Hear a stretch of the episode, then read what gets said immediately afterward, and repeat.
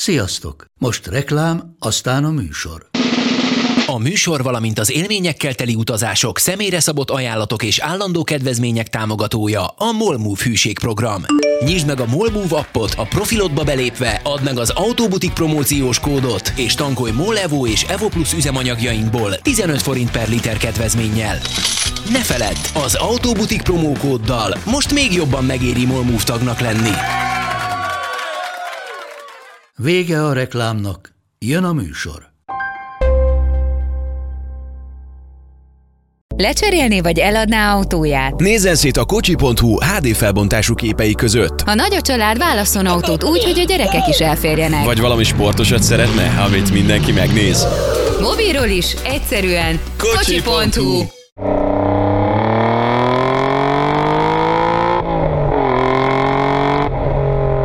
És ugye a régi Renault 5-ösökben volt olyan, amelyiknek az első toronyban volt a vászszám, meg volt olyan, amelyiknek a hátsóba, és a kora 90-es években ezek a tornyok, ezek vándoroltak autókból autókba, és előfordult az a végkifejlet, hogy se elől, se hátul nem volt szám bennük, úgyhogy ezekkel elég elnézőek voltak a mindenféle eredetiségvizsgákon, úgy tudom. Ráadásul úgy voltak beleütve a számok, mint hogyha egy 4 éves gyerek rajzolta volna, szóval nem valami rendes beütőkészlet, mint mondjuk a Volkswagennél már a bogár idejébe, hanem ilyen kis pöttyökből kirajzolva a betűk. Nekünk ez a családban ez tulajdonképpen egy iparág volt.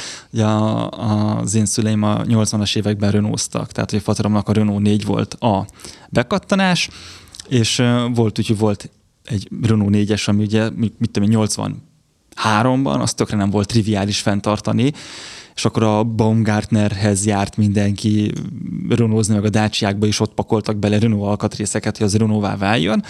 És akkor az R4-essel volt az, hogy kiment Nyugat-Németországba egy barátjához, ahol a barátja szerzett az övénél jobb Renault, ott a kertben fogták, és a vászszámi plaketten volt, amit 2 popszegecs tartott, azt csak kifúrták át, popszegecs húzó, tágták, és akkor megvolt ugyanaz az autót, áttették a rendszámot, és mosták kezüket, és ezekkel az ilyen plakettes, vászszámos Renault-nál ott azt mindenki csinálta. Tehát szerintem nyugaton is bevett dolog volt, de hogy nálunk ez az alap volt, szerintem még nem tudom, meddig futottak Renault 4-esek az úton. 96-ig biztosan láttam sokat, addig ezt egész biztosan csinálták. Hát az AF plakett az amúgy is egy értéknövelő tényező a régi autóknál, úgyhogy... És most, hogy megvagyunk a bűnöző percekkel, köszöntöm a kedves nézőket és hallgatókat, ez az instaiman.hu-nak a podcastja, az Autobutik járművekről és életről. Itt van velem a stúdióban Draskovics András, autós youtuber, Perkó Rudolf, az Instaiman-nek a brand managere, én pedig Zomborácz Iván vagyok, a lapnak a főszerkesztője. Az első napirendi témánk egy kapásból egy kvízjáték. Találjátok ki, hogy melyik az az autómárka, amelyik a kampányába betette azt, hogy vele azonosítsák Magyarországot. És ne csak erre válaszoljatok, hanem ti mit szeretnétek, hogy melyik autómárkával azonosítsák Magyarországot? Nem a kérdésre fogok válaszolni, de azt hiszem a T6... Ön nem politikus véletlenül? A T6 Multivanből volt a Kalifornia változat, amiből létezett egy Balaton változat. Na, avval örülnék, hogyha azzal azonosítanák Magyarországot. Igen, de egyébként azt csak Magyarországon forgalmazták, tehát magyar piacon, vagy szerintem igen.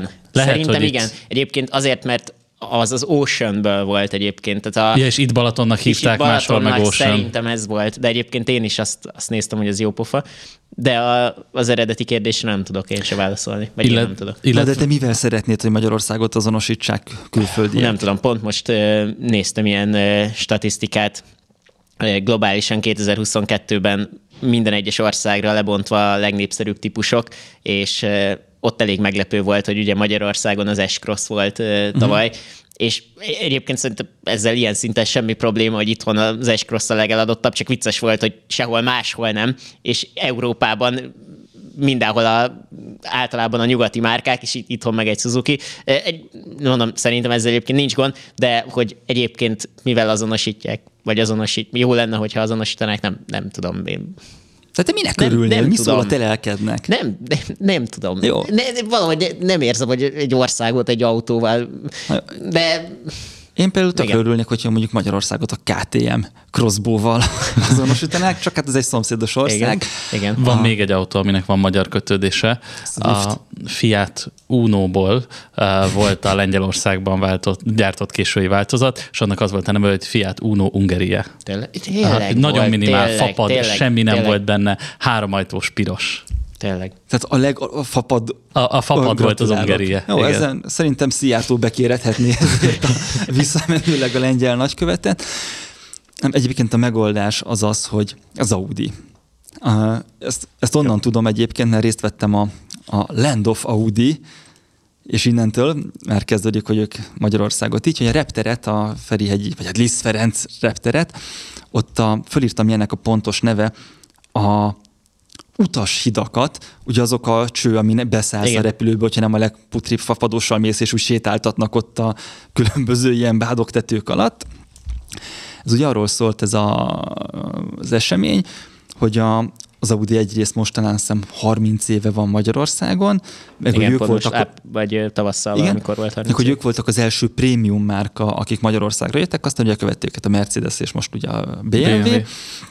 És hogy azt csinálták, hogy akkor csináltak egy ilyen kampányt, hogy az utashidakat belül bedizájnoltatták, és kiírtak erre egy pályázatot fiatal művészeti egyetemistáknak, illetve kívülről meg ezeket az utashidakat nagy Audi reklámokkal borították be, és hogy egy győri művészeti hallgató nyerte meg az egészet, Kis Bence, innen is gratulálunk neki, illetve a külön díjat, akinek szintén kikerült a munkája, egy momés fiatal lány, Kórodi Helga munkáit megcsinálták, és tényleg egy ilyen, amikor azt látod, hogy van egy ilyen viszonylag tágra hagyott koncepció, és azt két teljesen különböző vizuális módon csinálták meg, és elmondták utána, hogy igazából ez nagyjából az készülhetett el, amit ők elképzeltek, tehát nem az volt, mint amikor egy vállalati meetingen beadsz 3 logótervet, és akkor mondják, hogy mit tudom én melyik a legkevésbé rossz, hogy az a kutya az nem lehetne egy picit kigyúrtabb, vagy valami, tehát hogy nem dobják vissza mindenféle hülyességgel.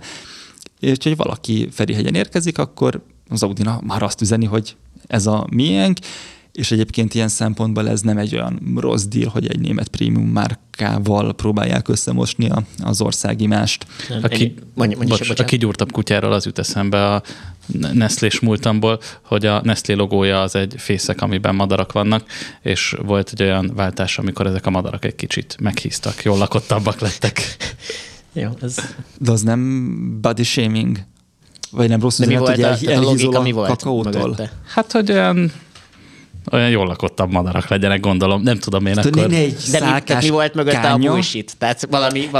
Én már jóval később kerültem képbe, csak azt tudtam, hogy a régi logó volt a vékonyabb. Csak képzelni, hogy ez mekkora projekt lehetett, mekkora csapatok dolgozhattak rajta.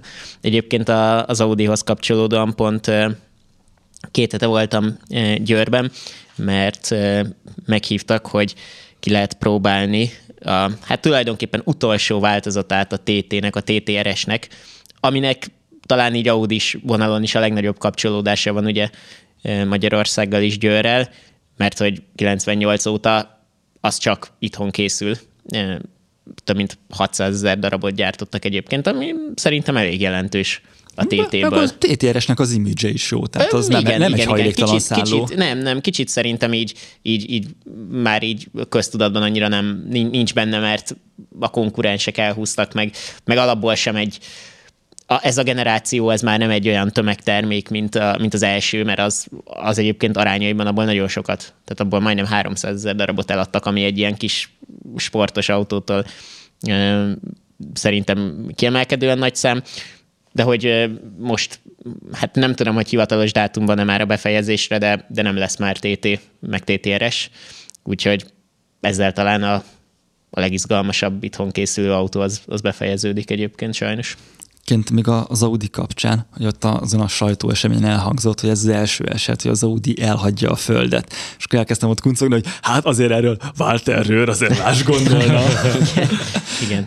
És apropó az, nem tudom, hogy megvolt-e nektek, hogy van egy közvetlen Audi repülőjárat Ingolstadt és Győr között, hogy Ingolstadt mellett van egy reptér, és Győr mellett is van reptér, és az a járat az minden reggel idejön Ingolstadtból, és este visszamegy. Tényleg? De ez egy teherhordó, vagy egy személyszállító? Nem, ez egy személyszállító. Igen, ez az Audi dolgozóknak, meg menedzsereknek a járata, illetve az ő hozzátartozóiknak, és ez reggel este jön, de nem tudsz rá bookingolni, tehát hogy esélytelen.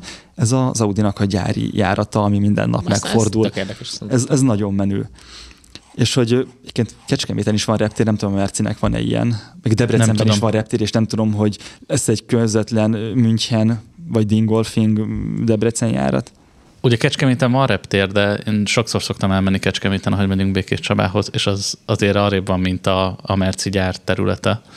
Úgyhogy én csodálkozom. Valószínűleg az Audi gyár, mire sem száll le az a repülő, hanem ott van, hogyha van egy fél óra transfer, azért az még tehát majdnem ez nagyon közel került, mert arról is volt szó, hogy Ferihegy költözöl le Kecskemétre pár évvel ezelőtt. Nem? Ott Kecskemétre volt a koncepció. Igen? Hát teljesen elmebeteg ötlet volt, de ez volt ilyen, nem? Erre nem emlékszem. 2-3 éve volt egy ilyen, amikor itt felröppent, hogy Ferihegy eladás, nem eladás, és akkor nem is kéne Ferihegy, Kecskeméten lehetne. Egyébként én nem ellenezném azt, hogy mondjuk az országgyűlés, meg az ilyen adminisztratív vezetést, azt leköltöztessék Kecskemétre. Az technikailag az ország közepe, és akkor akkor nem lenne ennyire vízfejű az ország. Kecskemét egy tök kellemes város, én kimondottan szeretem. Történelmi hagyományai Debrecennek vannak ilyen téren. Székesfehérvárnak. Is, de Kecskemét az tök jó helyen van ilyen szempontból, és egyébként nagyon sok helyen van, például Bolíviában is úgy van, hogy technikailag 2 főváros van. Van fönt La Paz magasan, és sokkal lentebb, sokkal kellemesebb ott van Sucre, és azt hiszem ott a legfelsőbb bíróság, talán az Sucrében van, melyiként La Pazban nagyon nyomorúságos létezni, azért már a városnak a legalsó pontja is 4000 méter fölött van, tehát hogy oda már Klein Dávid nem menne föl. Úgyhogy emiatt én elvi szinten ezt támogatnám, hogy egy picit ne legyen ennyire központosítva minden ide. Viszont ugorjunk is rá a következő napirendi témánkra, ami talán a leghúzósabb és legszemélyesebb pontja lesz a mai adásnak. Autók, amiket eladtunk, vagy járművek, amiket eladtunk, és megbántuk, hogy eladtuk őket. Melyik őtök kezdeni? Én átengedem a kezdést. Nekem ez alapvetően sem egy hosszú lista. Nem adtam el. Nem, sajnos nem adok el, de igen, tehát emiatt ez már önmagában problémás. Amit sajnálok, de valójában nem. Volt egy szakszó VTS-em, 16 szelepes, nagyon korai, ahogy a brossúrákban szerepelt, ilyen kék színben, teljesen a gyári specifikációban. Így ez elmondva jól hangzik, de valójában rozsdás volt, törött volt, tehát amit egy szakszó VTS általában így megélt az elmúlt 20 év alatt, azt látta az a példány is. Tehát ilyen szempontból nem sajnálom, de azt is tudom, hogy valószínűleg ilyen autóm nem lesz, mert már most sem lehet normálisat találni, ami igen, az, vagy ami esetleg olyan, az meg már most 2-3 millió egy 800 kilós papír dobozért, ami egyébként zseniális, csak... De mit tudott, amiért így még mindig nagyon jó. Nehéz, vagy miatta? Ezt nehéz úgy értelmezni, hogyha az embernek nem volt ilyen vagy nem próbált ilyet. Tényleg van ezeknek egy hangulata ahhoz képest, hogy 120 lóerőn nagyon jól megy, akár simán napi használatra is teljesen alkalmas, mert egy szakszó, de közben lehet vele pályázgatni, tehát ilyen elérhető áru élményautó viszonylatban tök jó, csak most már olyan az áruk, ami nem... Tehát, hogy nekem ugyanez a bajom a 205-ös GT-vel, hogy imádom, de ennyi pénzért... Tehát az élmény egyébként még akár lehet, hogy érne is ennyit, de nem... Tehát 5 millió forintokat egy ilyen kis dobozért, az nekem nem reális. Úgyhogy ezt sajnálom, de tudom, hogy egyébként az egy olyan autó volt, amiből nagyon nehéz lett volna tényleg szépet, tehát korábban összetörték, nem szépen javították meg. Ez az, amit nem akar tartogatni az ember szerintem, mert használni jó volt, tehát hogy ilyen szempontból ez tipikusan az volt, hogy élvezni kell, aztán vagy a bontó, vagy valaki még életben tartja és vagy csinálgatja. Vagy fölcsavarod egy oszlopra. Vagy igen, hát ezt egy páran megtették előttem, tehát 280 ezer forintért vettem ezt az autót, ami már akkor is egy vicc volt egyébként, mert már akkor sem volt ilyenből elérhető darab műszak is normális. De nálad ez lakatolódott is? Lakatolódott, de tehát a jobb eleje az nagyon sérült volt korábban, vagy lehet, hogy annyira nem volt sérült, de nagyon rosszul lett megcsinálva.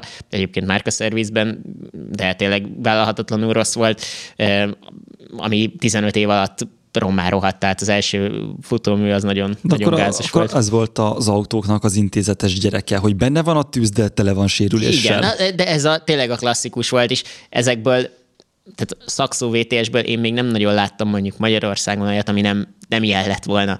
Esetleg tényleg egy 205-ösből abból már talán, mert abból, de abból sincsen, mert ezeket senki nem rakosgatta el 20 évvel ezelőtt, hogy na, majd egyszer ez milyen nagy érték lesz. Tehát ezek ezért elérhetetlenek normális állapotban, mert annyira olcsók voltak, hogy senki nem úgy nézte, hogy ezek majd valaha pénzt fognak érni is. Tehát most a pénz az egy dolog, de tényleg, tehát ilyen drágán ennyire... Szarautót igen. Egyébként. Amúgy nem, tehát mondjuk a szakszóra nem mondanám, hogy szar, csak önmagában tényleg nehezen értelmezhető, hogy egyébként egy, nem tudom, újabb megánerest veszel annyiért, körülbelül amennyivel egy szép állapotú kerül, és azért ne hasonlítsuk össze a kettőt, mert egyébként én személyesen még mindig inkább ülnék abban, de nem annyi pénzért. Tehát ilyen szempontból ez egy ilyen fekete lyuk szerintem. Úgyhogy ezt kicsit sajnálom, de valójában meg annyira nem is. Én igazából nem bántam meg autóeladást.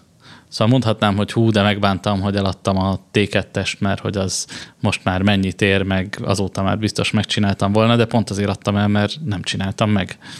Úgyhogy azóta megvette valaki, rakott bele valami rendesebb Porsche motort, szépen befejezte. Én nem tudom, én azon inkább megtanultam, hogy a restaurálás az nem nekem való, és ahhoz az meg túl jó alap volt, hogy csak úgy össze legyen hányva, és valami használható állapotba kerüljön.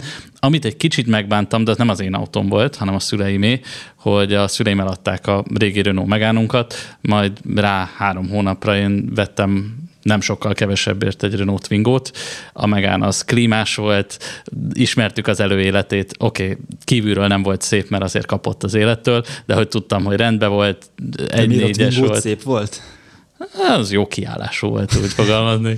De hogy azt ilyen értelemben kicsit megbántam, hogy nem azt használtuk még egy évig, mielőtt eladtuk volna. Ennyi. Jó, ettől a topiktól én többet vártam, mert én sem... Bocsánat, még szabadba vágok, még ehhez azért rácsatlakoznék, hogy erről eszembe jutott, hogy nem saját, de család. Ezt talán neked, Rudi, már meséltem, hogy 8-10 évvel ezelőtt ilyen nagyon távoli családi körben felmerült, hogy van egy T2-es Westfália, vagy Westfáliának hívják a hivatalos, ugye? Tehát a gyári lakóautó. Borzasztó, akkor is már vállalhatatlanul rossz állapotban, de hát egy... Ide hallom, hogy a Rudinak ilyen recsegő reakciója van. Igen, tehát nekem is ma így utólag visszagondolva, és akkor azt így, nem tudom, ott valami tartozás is volt, tehát ilyen családi bonyodalom, és akkor átvettük fillérekért, le lett rakva egy lakatoshoz, hogy nézze meg, lássuk meg, hogy mit lehet vele csinálni, és akkor a szokásos, tehát nyilván a lakatos látta már akkor is, hogy azért ez egy... Tehát akkor is ezt már lehetett tudni, hogy érték, akkor lehet, hogy ért 2 milliót. Megjelentek a szemében a dollárjelek. Tehát, hogy nem a mai, nem tudom, 10 milliót, de hogy akkor is ez már azért érték volt. Mi meg nem tudtuk, tehát édesanyámnak el lehet magyarázni, hogy ez majd egyszer mekkora érték lesz, de ő csak azt látta, hogy most kéne rákölteni 1 milliót, és akkor a lakatos mondta, hogy ő akkor fizet 2-szer annyit, mint amennyiért mi megvettük, és akkor ott maradt nála. Ez a klasszikus. Amúgy az egyik első autó, amit elmentem megnézni vásárlási célból, az egy T2 Westfália volt, és az eladó maga beszélt le róla, mert hogy meg van szorulva a motorja, meg ez, meg az, de ezzel még nem vette el teljesen a kedvemet, viszont ahogy a környéket jártam, találtam egy udvart a Velencei tó mellett, ami tele volt transporterekkel és bogarakkal. Azért ilyenből régen elég sok volt egyébként, nem? Ezekből volt egy pár hely, ahol így gyűltek ezek az autók. És akkor persze megálltam, becsöngettem, csókolom, mit lehet tudni ezekről az autókról, és akkor kiderült, hogy akihez becsöngettem, mondta, hogy az a busz is hozzá tartozott korábban, amit én megnéztem, és hogy az papíron amúgy egy Doka, meg hogy így a számai sem pontosan olyan irányba állnak, mint ahogy kellene, meg még részleteket elárult róla. Mi az a Doka? Az a doppelkabin, hogy elől 6 fő és mögötte plató. Ez a klasszikus munkás felállás akkor. Igen, kombinak hívják, nem? Egyébként ma ezek majdnem azt hívják kombinak, ami ilyen melós és személyszállító? Az újaknál nem ezeket hívják kombinak? Szerintem nem. Szerintem kombinak azt hívják, ami zárt, hogy nem platós. Akkor, jó, nem vagyok képen. Úgyhogy, de voltak a T4-esnél már mindenféle nevei voltak ennek. Odáig volt a Pricse, ami elől két vagy három fő. Aztán plató, volt a Doka, ami 6 fő, és akkor utána plató, és akkor voltak a zárt, illetve ablakos buszok. És akkor kiderült, hogy az ilyen értelemben nem lett volna jó vétel, de 300 000 forint volt akkor, és az akkor sem volt már érte nagyon sok pénz. Úgyhogy... Ugye én is összeírtam, hogy mi az, amit megbántam, és ugye azzal kezdődik a listám, hogy nem bántam meg semmit. Olyat bántam, ami össze lett csukva, még hogyha nem is az én hibámból, de azt sajnálom, hogy a kiváló G-asztrámat összetörték, mert az sajnos az nekem tökéletes autó volt. És a Trans-Alp eladását nem bántad meg? Trans-Alp nem. Tehát, hogy azt nagyon szerettem, azt a motort. Igazából ez az egyik olyan dolog, hogyha ismerősnek adsz egy járművet, akkor az olyan, mint hogyha ugye a közeledben marad, igen, az nem tűnik el. Én minden járművet, az összes autót, motort egyet leszámítva, azt ismerősnek adtam el. És igazából autót egyet leszámítva, meg csak ismerőstől vettem. Motort azt mindenhonnan, mert motort venni, azt tökre szeretek, autót meg nem. És az a motorom, amit nem ismerősnek adtam el, az azóta már ismerősnél van.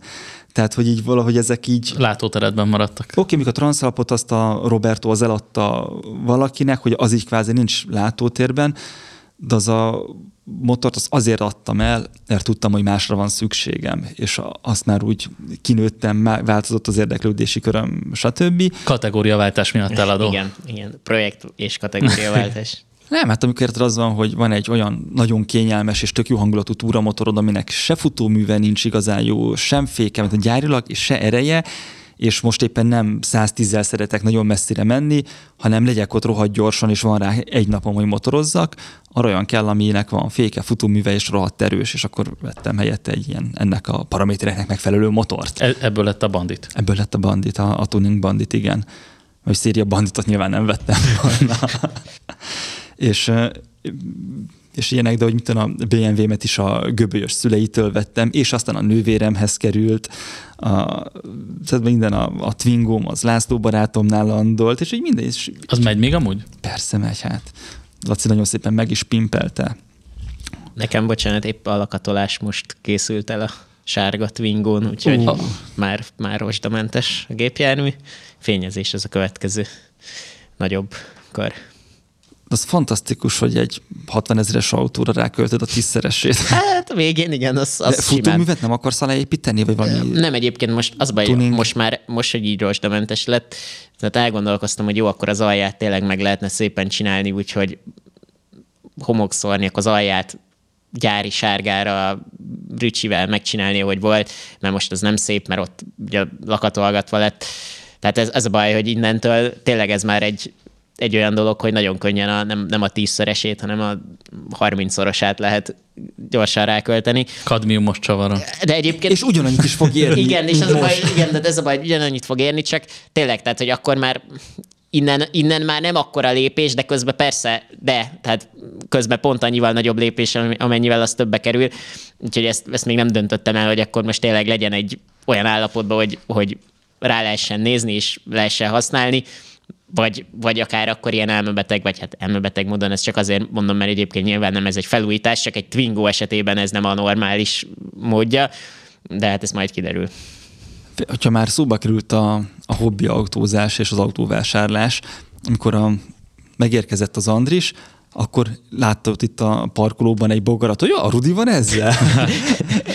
És te most voltál autót nézni. Én voltam, igen. Én nem akarok most hobbi autót vásárolni, de akkor hogyha meglátok valamit, akkor nem tudnám elindulni a vezérfonal.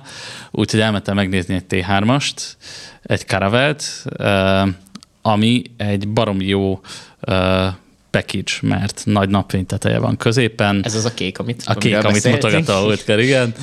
Fordulatszámmérős, kromlökhárítós, kétszínű fényezés, ilyen gyári sötétkék, világoskék, belül 8 személyes, szóval van elő átjáró, karfás plüssülések. Ez ideálisnak hangzik. Oldalt eltolható ablakok, és ezek már külön-külön mind elég érnek pénzt, ráadásul 5 sebességes hosszúváltós, hát hosszú, amennyire egy T3-ba tud hosszú lenni, és 1.6 TD.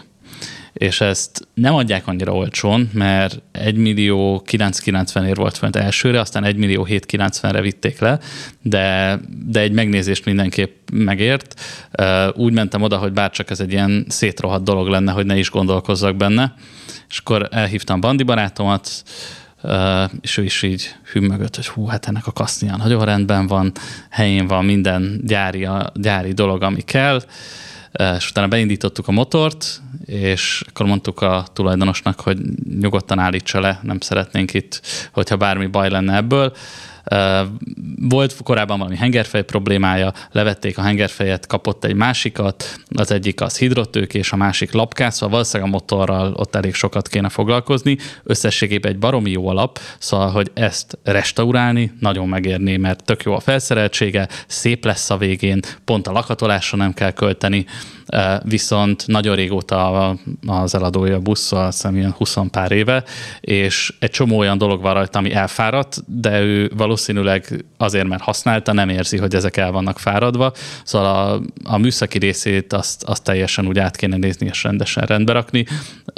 Én pedig nem szeretnék ilyen jellegű projektbe belefogni.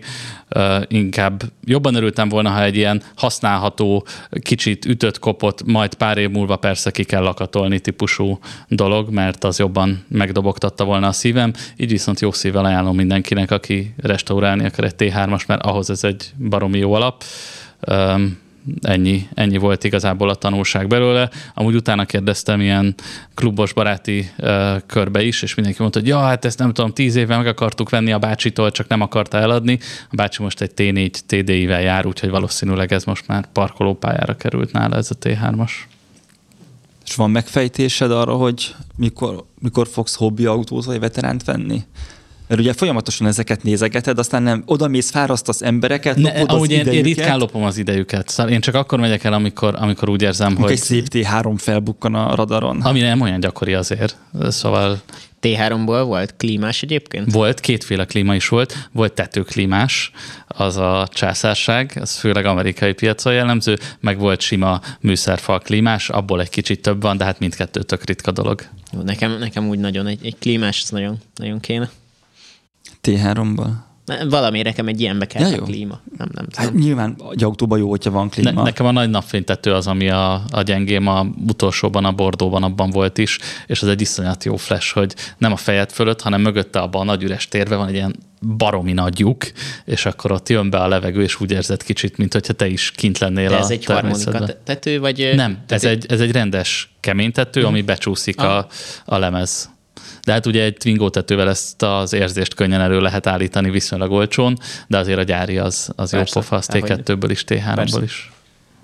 Ahol jó idő van még, nem csak a nyitható tetős T3-ban, az Ausztrália, és Rudi kiszúrta a statisztikáinkban, hogy volt 19 letöltésünk 19 Ausztráliából. Hallgatásunk Ausztráliából, igen. Úgyhogy, és téged az annyira megihletett, hogy a világnak ennyire távoli pontján is kedvelik a munkásságunkat. Innen is üdvözöljük hallgatóinkat, vagy hallgatónkat.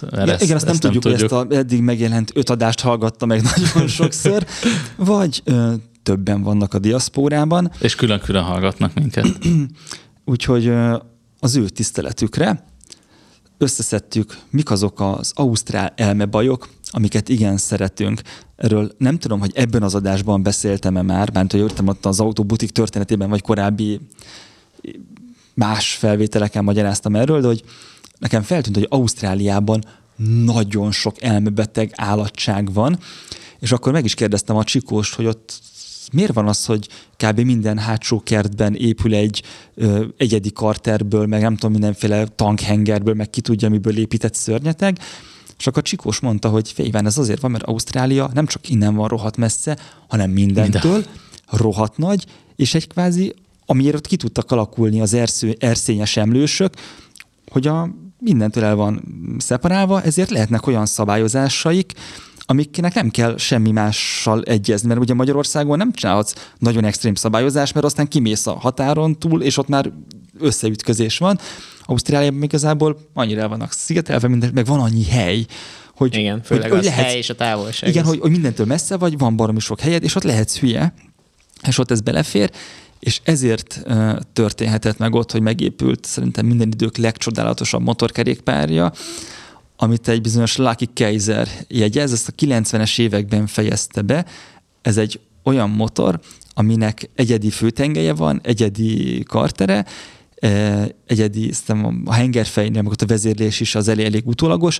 Egy 1935-ös Rolls-Royce Merlin V12-nek a 2 darab hengerét rakta rá, tehát így lett egy klasszikus 4500 köbcentis V2-ese, amit azért megfújt egy kompresszorral, és nagyon nehéz erről bármi információt találni az interneten, mert 92-ben nem nagyon volt még mindenki számára elérhető internet, de ott azt írták, hogy 150 lóerős volt, és amikor megkérdezték Mr. Keizert, hogy hogyan kanyarodik ez a rettenet, akkor mondta, hogy fogalmam sincs, a legközelebbi kanyar 160 kilométerre van, viszont a legközelebbi kocsma 100-ra, úgyhogy még nem próbáltam ki. És akkor ezzel a motorral nagyon sokat azért, tehát szerepelt sajtóban, találkozókon, rendezvényeken felbukkant, akkor aztán valószínűleg eladta, és minthogyha épített volna másikat, de amit eladott, utána az egy másfajta üzemanyagrendszerrel, meg kompresszorral, meg átépítve, 2006-ban még felbukkant valamilyen aukciós oldalon, de akkor már nitróval, meg mindennel 500 lóerősként volt, meg még a Kaiser a sajátjával állított be valami ausztrál sebességi rekordot a 3000 köbcenti fölötti V2-esek kategóriájában, ahol azért nem volt olyan nagy tolongás, és aztán ez úgy eltűnt a radarról, meg nem tudjuk Lucky-ról, hogy az élők sorában van-e még. De hogy vagy elment a kanyarig. De hogy ezt szerintem, erre nyugodtan keressetek rá a világhálón, mert egy csodálatos történet. Andris? Nekem ilyen nagyon speciális tapasztalatom, vagy élményem, vagy emlékem nincsen Ausztráliáról, bár szerencsére volt lehetőségem ott járni, most már több mint 20 évvel ezelőtt, szóval én elég pici voltam, úgyhogy közvetlen emlékek úgy nincsenek, de nagyon sok fotó, meg egyébként úgy azért emlékszem is sok mindenre. Béreltünk egy lakóautót, és azzal több ezer kilométert mentünk, amit elég könnyű ott összehozni, de az ilyen szempontból egy nagy emlék is. Most itt nemrég vásároltunk egy lakóautót, amiben ez is azért úgy benne volt, hogy onnan indult ez az egész ilyen lakóautós dolog. Egyébként ott, ahogy tudom, ennek is elég nagy kultúrája van egyébként lakóautózásnak, lakókocsizásnak, a pick-upokra, ezeket az ilyen rárakható, amit nem tudom, hogy felépítmény. Igen, nem tudom, hogy van-e neve, de szerintem ennek ott van a legnagyobb kultúrája, meg Amerikában nyilván, de tehát ott ezeken a helyeken vannak akkora pick-upok, amikre ezeket értelmesen lehet, mert szerintem egy európaira nem... Hát meg van akkora hely, hogy ezek elférjenek. Persze. Úgyhogy hát ezek mind, ami ilyen szabadban töltött tevékenység, ezeknek mind tényleg ugye nagyon fontos otthon Ausztrália, úgyhogy nekem ez ami ilyen konkrétum.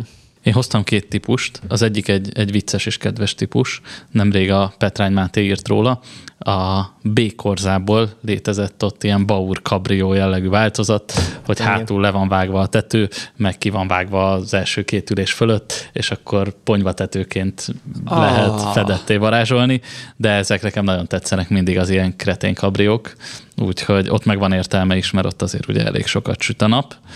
A másik pedig a kabriónak pont ott van értelme, ahol keveset süt a nap. Hát attól függ, honnan nézzük. Azért nagyon rossz időjárási körülmények között nem akarod lehúzni. Az ottani télbe tökéletes a kabrió. Igen, ott az ilyen 20-25 fokban. Európában tudjátok, hol van a legtöbb forgalomban helyezett kabrió? Svédeknél? Nem.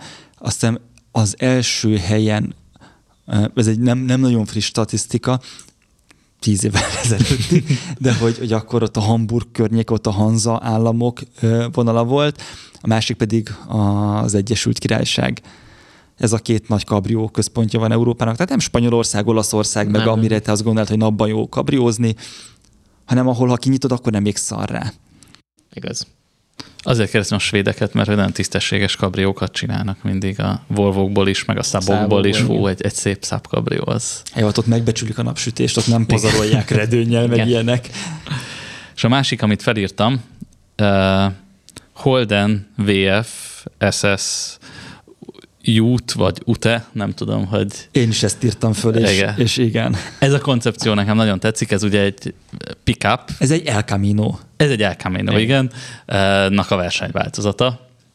És ebben szerintem az a jó, hogy ez az El Camino jellegű pick-upság, ez tökre eltűnt, pedig egy versenyautónál úgyse kell hátsóülés, fel lehet pakolni a gumikat, van benne hely egy V8-asnak, úgyhogy ez egy jó koncepció. Ott ugye, hogy miért valaki félreérti, hogy az történt, hogy egy szedánból, tehát egy Holden Commodore-ból. Azt hiszem Commodore, igen. Nem tudom, ez Commodore vagy Commodore?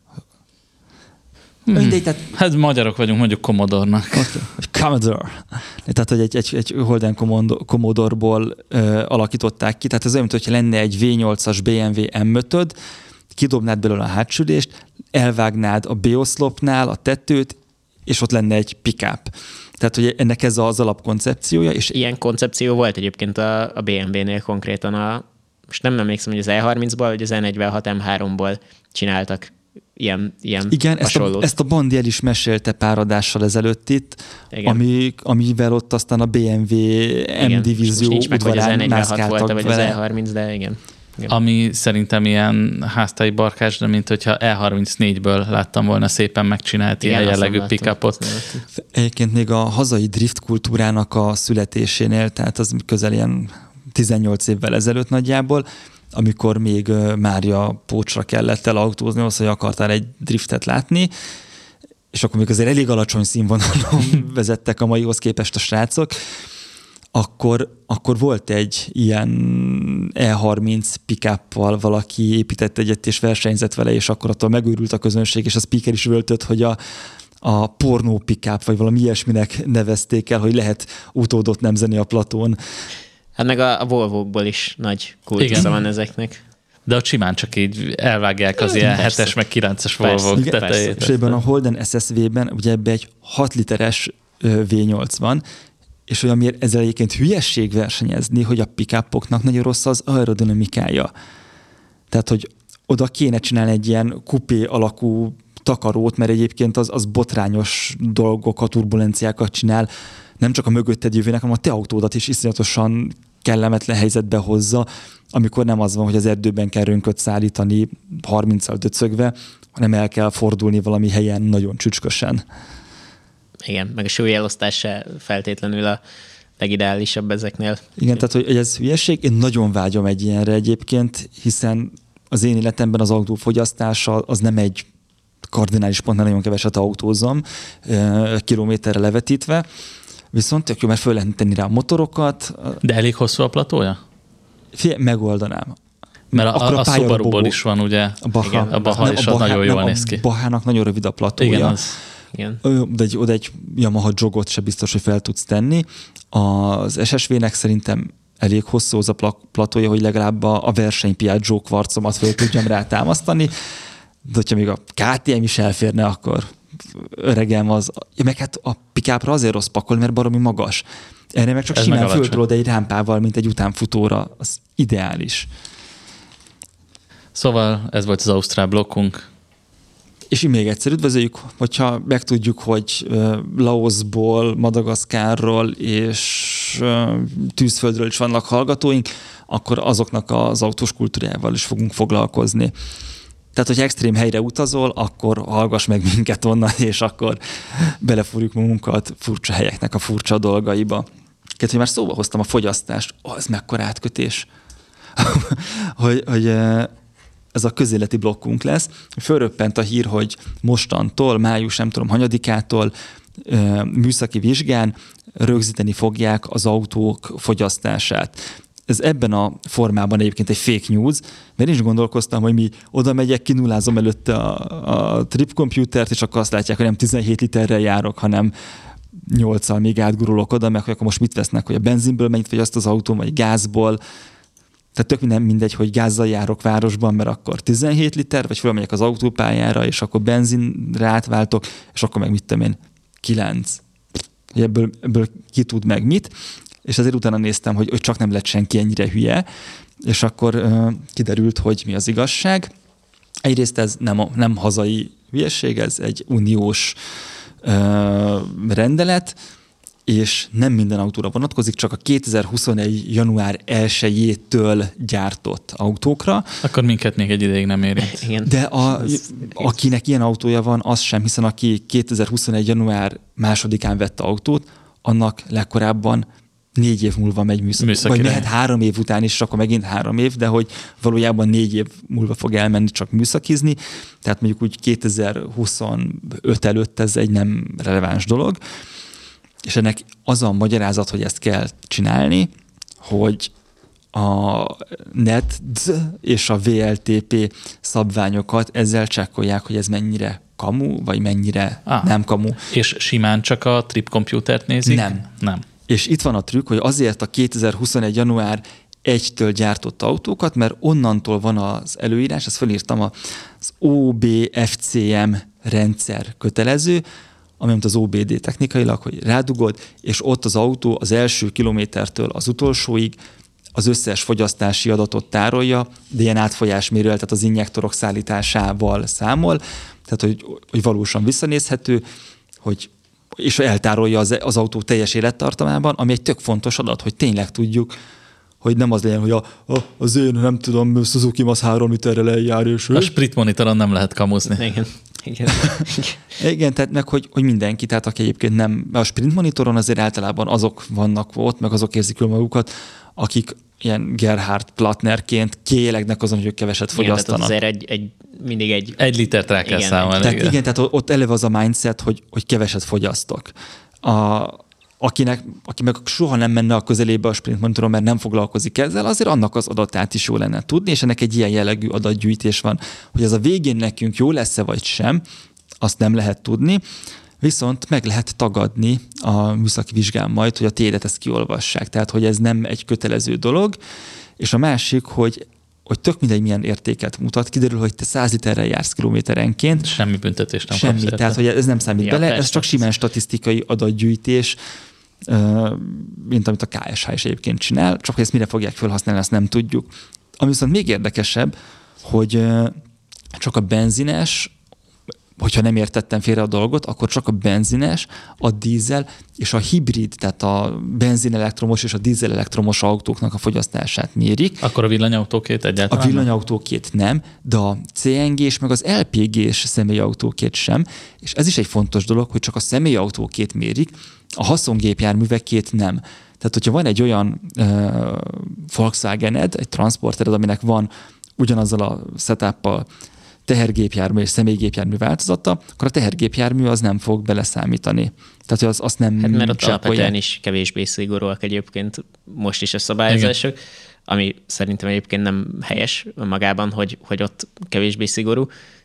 Nyilván ennek több oka is van, de gondolom ez is arra vezethető vissza, hogy mert egyébként, tehát ugye az Euró 7-tel is, a majd érkező Euró 7-tel is ott nagyon elvileg ez is egy fontos szempont lesz, hogy valójában tudják azt a kibocsátási értéket, akár károsanyag kibocsátást, akár fogyasztást nézve, tehát hogy a valósághoz ez közelebb legyen, gondolom ez ehhez is kapcsolódik.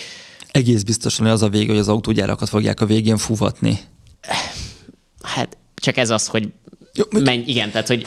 Ez is olyan dolog, hogy szenved neki az autógyárak. Hát a nagy szomat szenved. Szenvedjenek inkább. De nem szenvednek.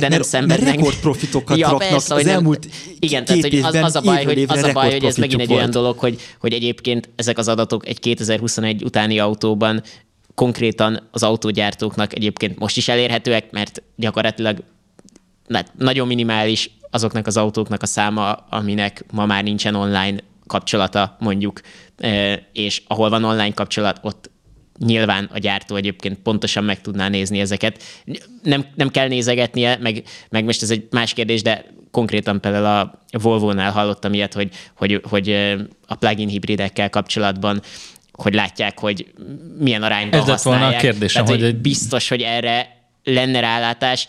Egyébként, hogyha van ehhez, tehát van online kapcsolat, van adatbázis, akkor erre egyébként akár külsős szervezetek is ráláthatnának. Az a lényeg, hogy az autógyár az nem fogja kiadni azt, ami esetleg. Ezért meg kell őket egyébként kerülni. Valahol érthető, csak nem látom, hogy tehát oké, hogy nézegetik, ezzel egyébként szerintem önmagában nincs baj, most GDPR, meg nem tudom, miket hozzá lehet tenni, de nem tudom, hogy ebből mit lehet levonni, mindegy. De valahol értem, hogy az autógyártók nem fogják ezt megadni, csak azt nem látom, hogy megvannak ezek az adatok, és a valóságban ez, tehát hogy mi fog történni. Mondjuk kijön az, hogy 3,5 literrel alacsonyabb a ciklus szerinti fogyasztás, mint a valóság, és akkor mi a következő lépés?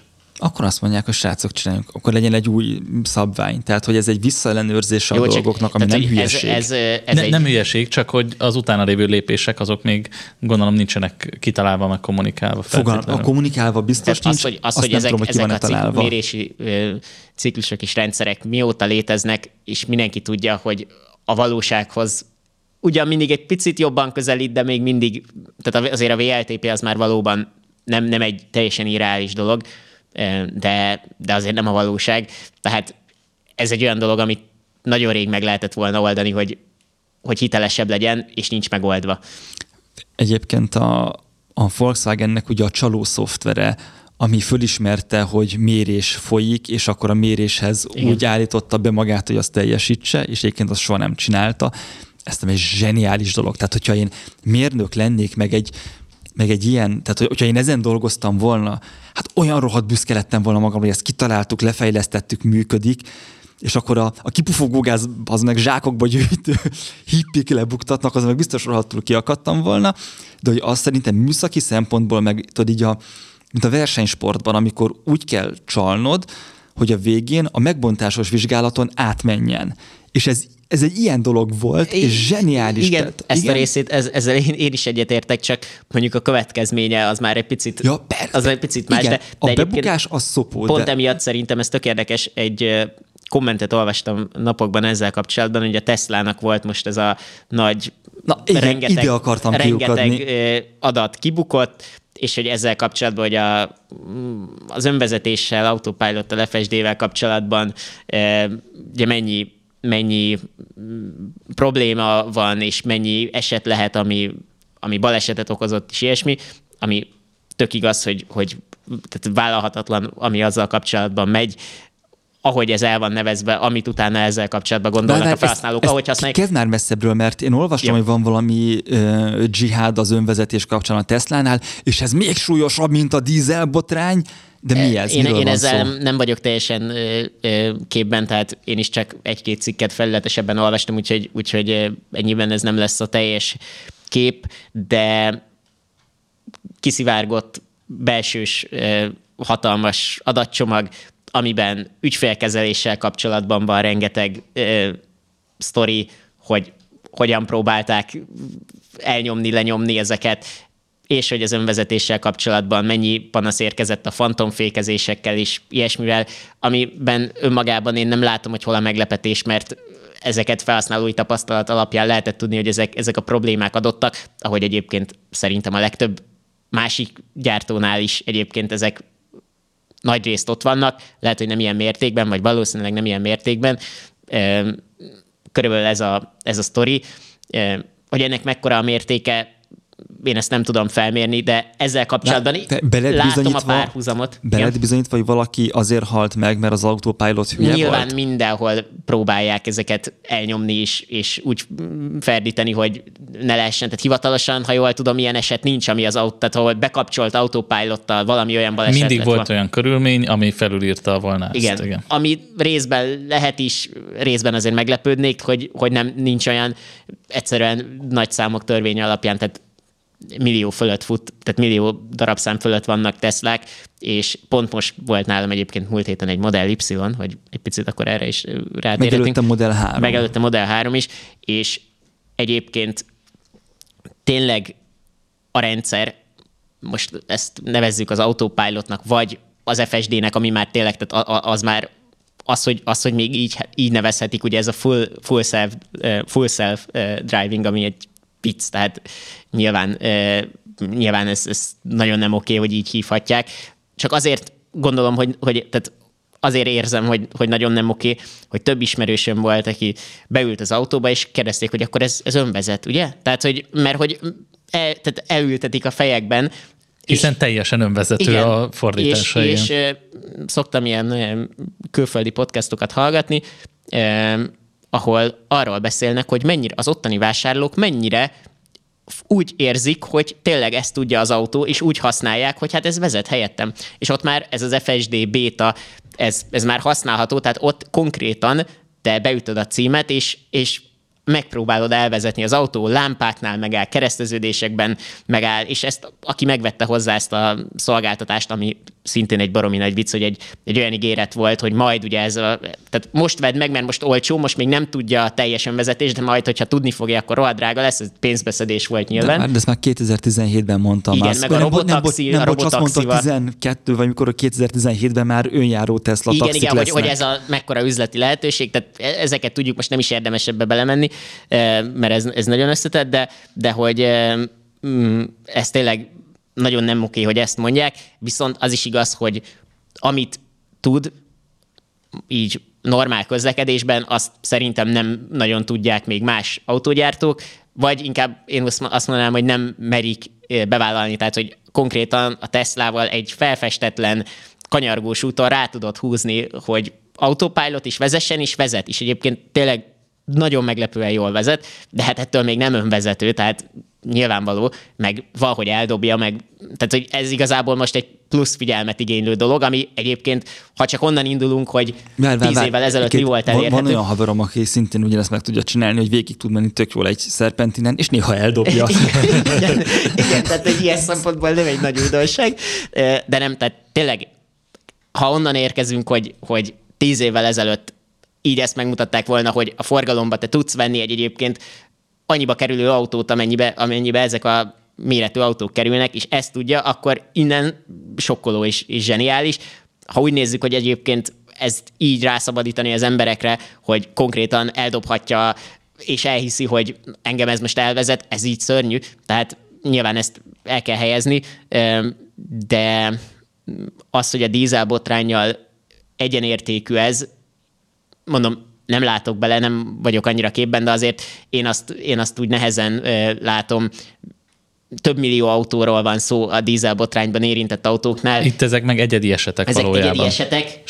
A számossága lehető sok, de mindegyik egyedi eset. Nem az van, hogy van egy probléma, ami igaz az összes valamilyen típusra. Ettől még nem, tehát hogy távol álljon tőlem védeni a Teslát, mert tényleg vállalhatatlan, de igazából, tehát hogy megint a szabályozói környezet, hogy én értem erre tudom, hogy a hardcore Tesla-fanok meg azt mondják, hogy nem lehet úgy előrelépni, hogyha csak a keretek között mozog az ember, csak nem lehet valamit úgy reklámozni, amit nem tud, és utána, ami egy ennyire veszélyes dolog tud lenni, de egyedi esetek a dízelbotránynál meg, nem tudom, erre is rengeteg statisztika van, hogy hány ezer ember halálát okozta az a plusz környezeti terhelés, ami emiatt keletkezett. Nyilván ez... És azok még nem is a csippelt TD-ik voltak. Igen, tehát ez egy most messze menő dolog, de azért összességében globális szempontból én nem hiszem, hogy ez olyan mértékű probléma lenne, de természetesen probléma is. És még mindig ugyanezekkel az elnevezésekkel és ugyanezekkel a szlogenekkel adhatják el ezeket az autókat, tehát talán ez majd valami változást hoz. Viszont milyen volt az Y? Az Y nekem picit csalódás volt egyébként. Most elmondtuk, hogy miben szar a Tesla. Igen. De akkor mit tud, miben jó akkor? Napi használatban szerintem annyi pénzért, amennyiért ezeket az autókat kínálják, nem nagyon lehet ma jobbat venni. Nyilván egy hatalmas nagy, de hogy villanyautó, és látni kell, hogy mi az, amit egyébként egy villanyautó ma tud, és mi az, amit nem. Tehát nyilván a több ezer kilométeres Münchenbe oda-vissza minden nap ezt nem fogja tudni, de egyébként napi használatban egy baromi jó termék szerintem. Minőségre, összeszerelést tekintve én ennél mindkettő egy vadi új autó volt, semmi problémát, vagy nagyon minimális problémákat érzékeltem. De ilyeneket mondjuk egy Hyundai Ioniqnál találtál? Vagy egy Kia EV6-nál? Valószínűleg nem, tehát például itt egy ilyen nagyon szembetűnő dolog volt, hogy az indexkarnak a hátulja az egy ilyen sorjás műanyag volt mondjuk. Tehát ilyen minőségbeli dolog. Ezt nem tudom elképzelni, hogy egy 3-as BMW-ben valaha sorjás lenne a műanyag, tehát nem lenne úgy eldolgozva. Jobban tudnak paraméterezni beszállítót az európai gyártók. Valószínűleg. De hogy emiatt egy rossz termék lenne, azt biztos nem mondanám, ez kiváló arra, hogy bele lehessen rúgni, de egyébként ez is jogos, tehát jogos, hogy valaki azt mondja, hogy 20 millió forintért ne legyen ilyen a műanyag, csak ettől nem lesz rossz termék. Például az ülése, azt szerintem a kategóriában olyan jó, amit így alapáron senki nem kínál, meg a használhatósága az egy modern autó viszonylatában szerintem nagyon jó, nem szűkek az ablakok, tehát hogy így hangulatra nem feltétlen, tehát baromi high-tech, de közben mégis olyan értékei is vannak, ami nem adott minden modern autónál. És a Model 3 az ezért tetszett különösen, mert ez a legkisebb aksis, hátsókerekes alap-alap, tehát ez a mezitlábos változat, ami egyébként extrákban ugyanazt tudja, mint a 5 millióval drágább performance kivitel. Csak ez kerül most 17 millió forint, ami nyilván, tehát ezt hozzá kell tenni, rohadt sok pénz, és nem, tehát ezt nem lehet úgy nézni, hogy hát ez milyen olcsó, mert nyilván nem csak a mai autópiacon, tehát amikor egy nem 10 tudom, millió fölötti golfoknál tartunk. Hétvégén Suzuki Vitara hibrid 12 millió forint. Hétvégén pont voltam a sógornőmmel autót nézni, és a Toyota szalonban voltunk, és egy új Toyota Corolla hibrid, az belenyal a 14 millió forintba rendesen felszerelve. Hát egy RAV4 az szerintem az már 20 közel. Az a Suzuki Swiss, ami ugye a Corolla kombi. Nem, akkor melyik a RAV4? Az Across. Az 20 millió felett van, mert abból a plugin létezik csak. Na igen, tehát hogyha az 20 millió, mentem vele, tetszett, de nem egy 20 milliós élmény. De nem győzött meg, hogy egy garzonára ért. Nem. Tehát ilyen viszonylatban szerintem kiemelkedő, és nekem olyan részekben volt nagyon szimpatikus, amit most így nem lehet egy mondatban elmondani, de az egész, ahogy beülsz és ahogy használod, tényleg vannak olyan okos részek, ami nincs meg még a kategóriatársaknál sem, tehát egy 3-as BMW szerintem ebben a kategóriában, ami a standard, és ennyi pénzért, amennyiért az alapmodell 3-at lehet, egy 318i mezitlábat nem kapsz, tehát vagy az kerül annyiba körülbelül egy 150 lóerős. Jó, de mi ez a jóság? Tehát egy mondtad, hogy apró részletek, de mik azok az apró részletek? Tudom, baromi jó a hajtáslánc, tehát hogy ilyen jól, hát nem tudom, valószínűleg programozott hajtásláncot én ilyen villanyautóban még nem próbáltam. A fék egyrészt, hogy egypedálos, és az tényleg egypedálos, és úgy működik, jó a fékpedál érzet. Az egész tök jó a kormányzása. Mindenki mondja, hogy milyen unalmasak ezek a Teslák. Nekem ez meglepő volt, hogy tök jó a kormányzása, és ez a legkisebb aksis hátsókerekes kivitel, ez 1750 kiló. Jó, az nem sok, de egy 3-as BMW mondjuk 150 kilóval könnyebb, az i4-es BMW pedig, ami ugye ugyanez csak elektromosban, az 2200 kiló. Tehát 500 kiló különbségben nagyjából egy 450. És ez érződik, tehát egyszerűen nem tudom, baromi jó használni, jól megy a hatékonysága, tényleg szinte semmihez nem hasonlítható, tehát ilyen 12-13 kWh-s fogyasztással jártam, szerintem egy E-appal. Mármint ez a 3-as. Igen, a 3-as. És egyébként az Y se volt sokkal több. Ez az elektromos Ioniq-nek, mert a sima kis... Na jó, igen, csak azért ez sokkal erősebb, nagyobb használható. Igen, de az jár el ennyivel kb. De az jár, igen, az tudja ezt körülbelül, igen. Lehet, hogy az bizonyos helyzetekben még egy picit jobb, csak azért az egy méret kategóriával kisebb autó.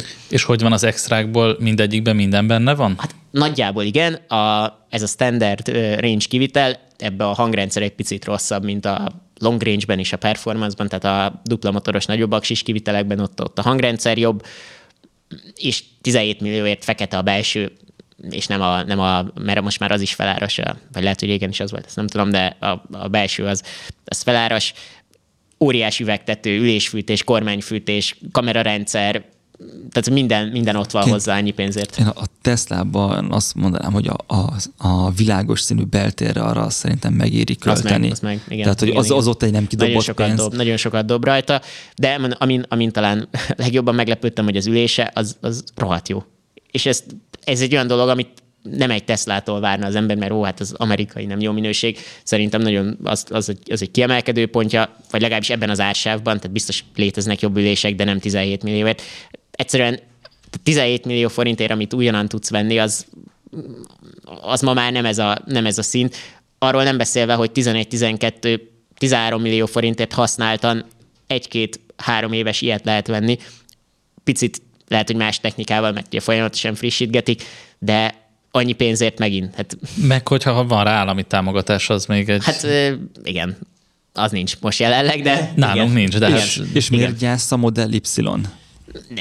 Nem gyász, csak én mindenhol korábban azt olvastam, meg hallottam, hogy az a tuti. Tehát jó a Model 3, de a Model Y annyival nagyobb, annyival kényelmesebb, hogy jobban megéri. Pakolható. Igen, és ez igaz is. Tehát, hogyha valakinek kell a több hely, akkor az az alternatíva, mert a Model 3-nak picit a csomagtere nem olyan jól használható, ez tény, tehát egy sima szedán, nem 5. ajtóként nyílik, de egyébként azért nagy az a csomagtartó, csak nem olyan jól pakolható, hátsó üléssor kicsit kisebb, de szerintem ebben a kategóriában teljesen vállalható.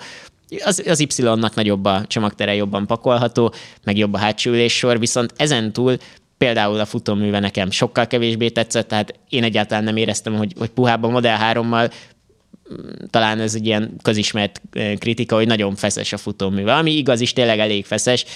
Szerintem nem szörnyen rossz, tehát bőven a használható kategória, de ott én is javítanék rajta. Egy dolog, hogy csak simán feszes, vagy spröden feszes? Nem. Egyébként én több Model 3 taxiban ültem, ilyen korai Model 3-akban, és ott az volt az érzés, hogy szekér. Tehát hátsó ülésen szekér. Most itt ebben nem ültem menet közben hátul, viszont... Benyomod az autopilotot, hátramászol. Igen, mehet egyből valamilyen videó fel YouTube csatornád is van hozzá. Igen, az ilyen kis megfogó cuccokkal, hogy érzékelje az autopilot. Végre kitörhetnél a nemzetközi piacra. Igen, ez így igaz. De nem, tehát nem ültem hátul, viszont azt olvastam, hogy azért dolgozgattak a futóműben, és szerintem ennek teljesen vállalható volt. Tehát itt nem éreztem azt, hogy annyira sprőd. A nagyobb kerék volt egyébként azon az autón, tehát 19-es felni, biztos az is egy picit rontott még rajta, de én együtt tudnék bőven élni ezzel. Tehát ez nem az a szint, nyilván egy 0 kilométeres, vagy közel 0 kilométeres autó volt, ezt hozzá kell tenni, tehát nem tudom, hogy 50 000 kilométerrel ez milyen. De ez a része, ez nekem rendben volt, viszont a Model Y nem volt puhább, de az a klasszikus ilyen crossoveres SUV-s futómű érzés volt, hogy picit meg van emelve, ezáltal olyan ügyetlenebb, tehát ez az ilyen egy-egy úthibán, ugye ott van rajta a nagykerék, tehát ezért nem tudja igazán jól kimozogni, és van benne ez az ilyen kicsit egy ilyen fura mozgás, mert még mellé kicsit azért feszesnek is kell lennie, hogy azért mégiscsak egy sportos autó legyen, és akkor így ez a kombináció, hogy megvan emelve sportos, nagykerék. Aki nem videón néz rajt minket, hanem podcastben hallgat, akkor az Andris most a kezével hadonászott eljátszva a kerekek mozgását. Nem tudom, hogy nektek megvan ez az érzés, de ez nekem nem kellemes. Tehát ez egy kicsit ilyen kevésbé jól kontrollált mozgás. Ez a retardált SUV mozgás, amikor építik, igen, adnak egy pici hasmagasságot, de a rugóutakkal már a borulást utána igen, kéne menni, akkor azt megkeményítik, és olyan szerencsétlen igen, lesz az igen, egész. Igen. Nekem ez volt a benyomás, ez is, tehát 1000%-osan együtt lehet vele élni, ezt csak inkább összehasonlításként mondtam, és tényleg nem éreztem jobbnak ennyiben a futóművet, oké, magasabbra szállsz be, nagyobb bent a tér, ez egy adottság, de cserébe egy kicsit kevésbé is hatékony, egyébként meglepően nem nagy a különbség fogyasztásban, és nem tudtam úgy pontosan összehasonlítani, de nagyon jól fogyaszt a Model Y is. Én biztos, hogy nem fizetnék közel 3 millió forint pluszt a Model Y-ért. De hogyha kell a nagyobb hely, akkor meg hát... Azért még mindig távol áll árban az X-től. Nagyon, igen. Hát ilyen szempontból én értem, hogy miért a Model Y a Best Buy. Vagy inkább azt mondom, hogy miért trendi. Nekem a Best Buy az alap Model 3 egy jobb színnel, mert ugye azért is fizetni kell, hogyha nem az alap fehéret akarod, de úgy nálad azt mondom, kék volt? Kék, igen, az egy jó szín. De miért olcsóbb a színnek a felára, mint elvinni fóliáshoz? Szerintem nagyjából az ársáv, a fekete az 450 000 forint, a kék az 600. A fekete is fizetős? Persze. Azt hittem a fekete-fehér az ingyen van. Nem, fehér. És akkor ki az, aki feketét választ?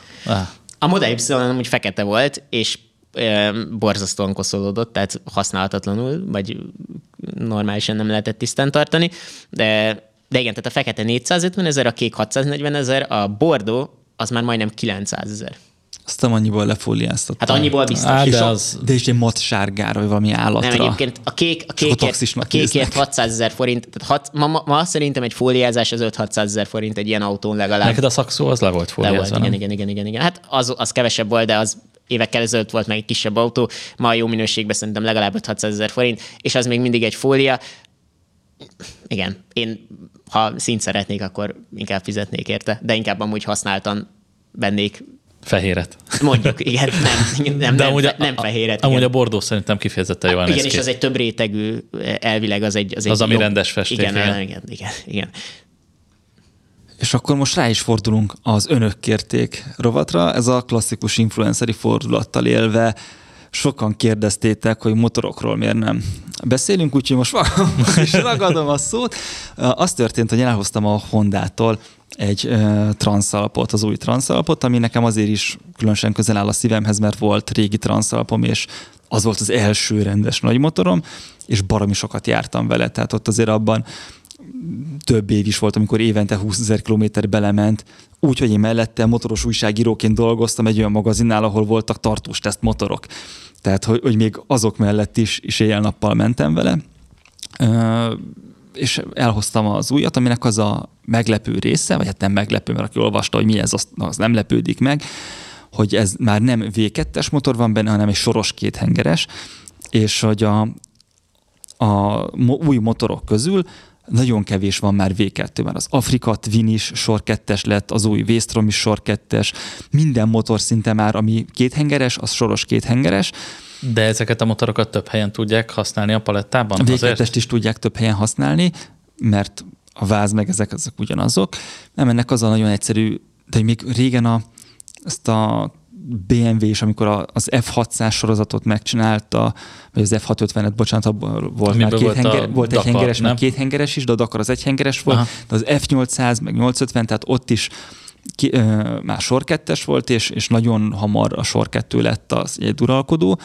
Ez nagyjából olyan 15 éve indult be a sor 2-eseknek a diadalmenete, és azért állt, de a KTM is elhagyta már, csak a csúcsmodejében van V2, és erre ugye az a magyarázat, hogy sokkal olcsóbb gyártani a sor 2-es motort, mert egy darab hengerfej kell, fel annyi vezérműtengely kell, ezekhez fel annyi illesztett alkatrész, hogy ugye nem az a drága, hogy kifossa egy gép a vezérműtengelyt, hanem ott illesztett csapágyak, minden, ami precíziós illesztés, ahol ezredes hézagot kell hozni, annak a megmunkálása az baromi drága, és nagyjából emiatt, hogy fel annyi kell a nagyon drága részekből a motorra.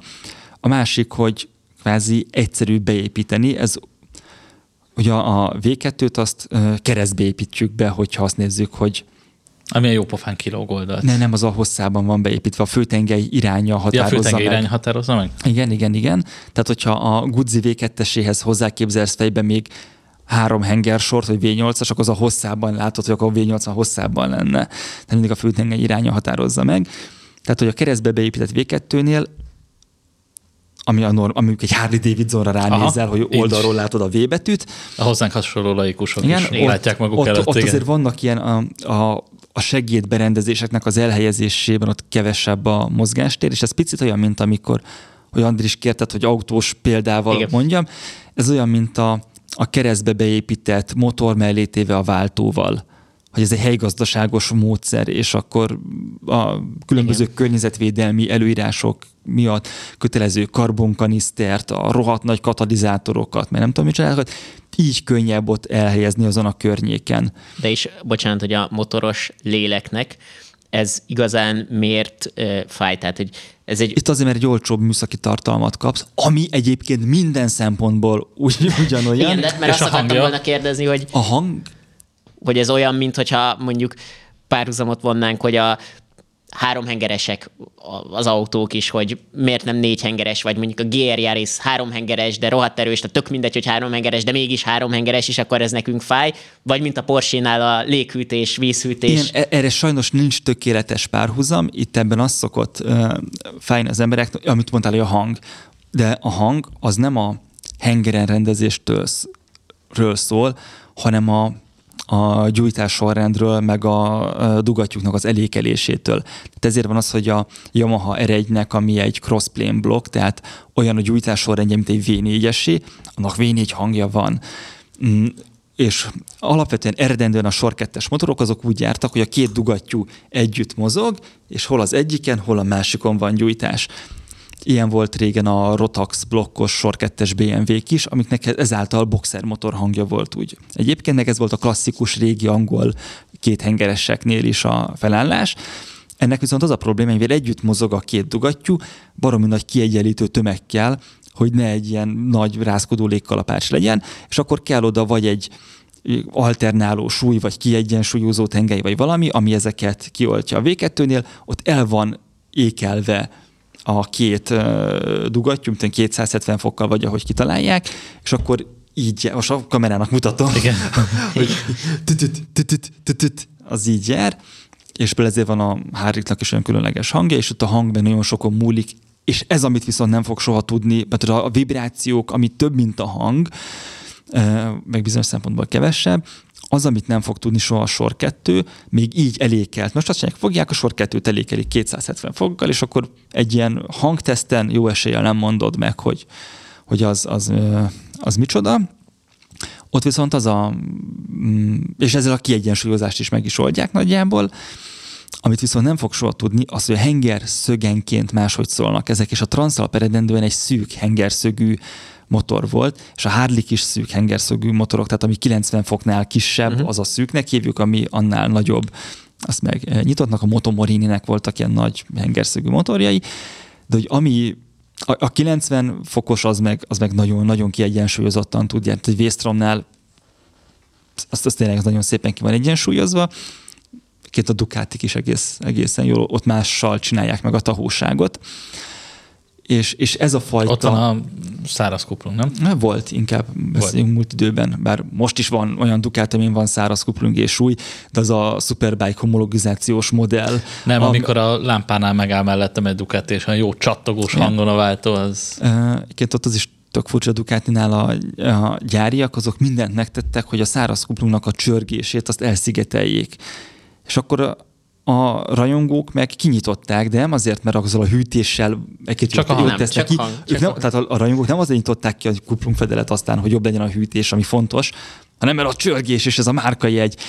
És akkor mondták a fejlesztők, hogy hát mi dolgozhatunk itt az agykibocsátásokért, de hát úgyis az lesz, hogy megveszik rá a rizoma nyitott fedelet, de aztán belátták, hogy a hétköznapi használatra az olajfürdős többtárcsás tengely kapcsoló az igaz út, és a versenymodelleknek meghagyták a felára. Tehát úgy van, hogy van a Panigale R, és abból van az SP, nem tudom, hogy micsoda, és ott azt hiszem ahhoz van a száraz kuplung, de lehet, hogy az is egy extra listás beiszelhető tétel.